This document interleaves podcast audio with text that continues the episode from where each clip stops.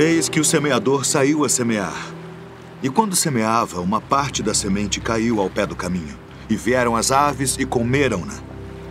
E outra parte caiu em pedregais, onde não havia terra bastante. E logo nasceu, porque não tinha terra funda. Mas vindo o sol, queimou-se e secou-se, porque não tinha raiz.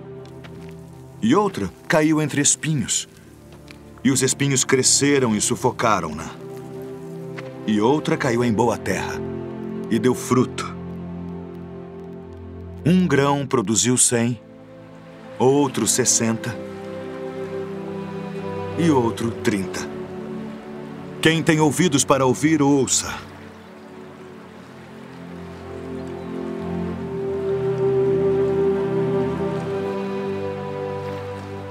Por que lhes falas por parábolas? Porque a vós é dado conhecer os mistérios do reino dos céus. Mas a eles não é dado.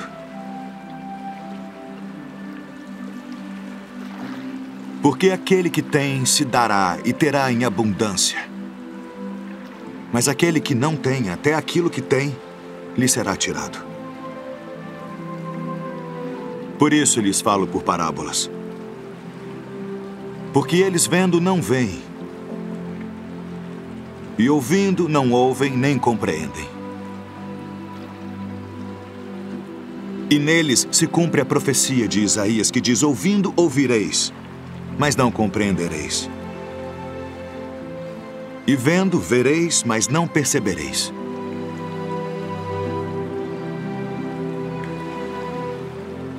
Porque o coração deste povo está endurecido. E ouviram de mau grado com seus ouvidos e fecharam seus olhos, para que não vejam com os olhos, e ouçam com os ouvidos, e compreendam com o coração e se convertam. E eu os cure.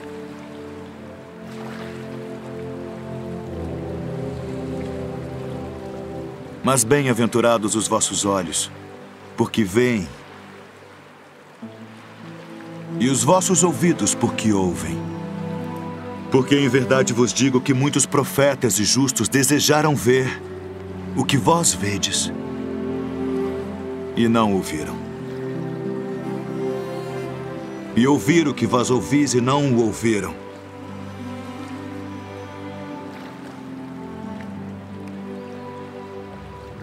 Escutai vós, pois, a parábola do semeador.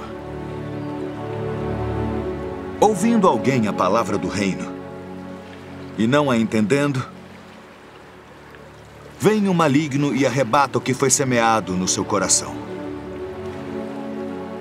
Este é o que foi semeado ao pé do caminho. O que foi semeado em pedregais é o que ouve a palavra e logo a recebe com alegria. Mas, como não tem raiz em si mesmo, antes é de pouca duração. E chegada a angústia e a perseguição por causa da palavra, logo se ofende.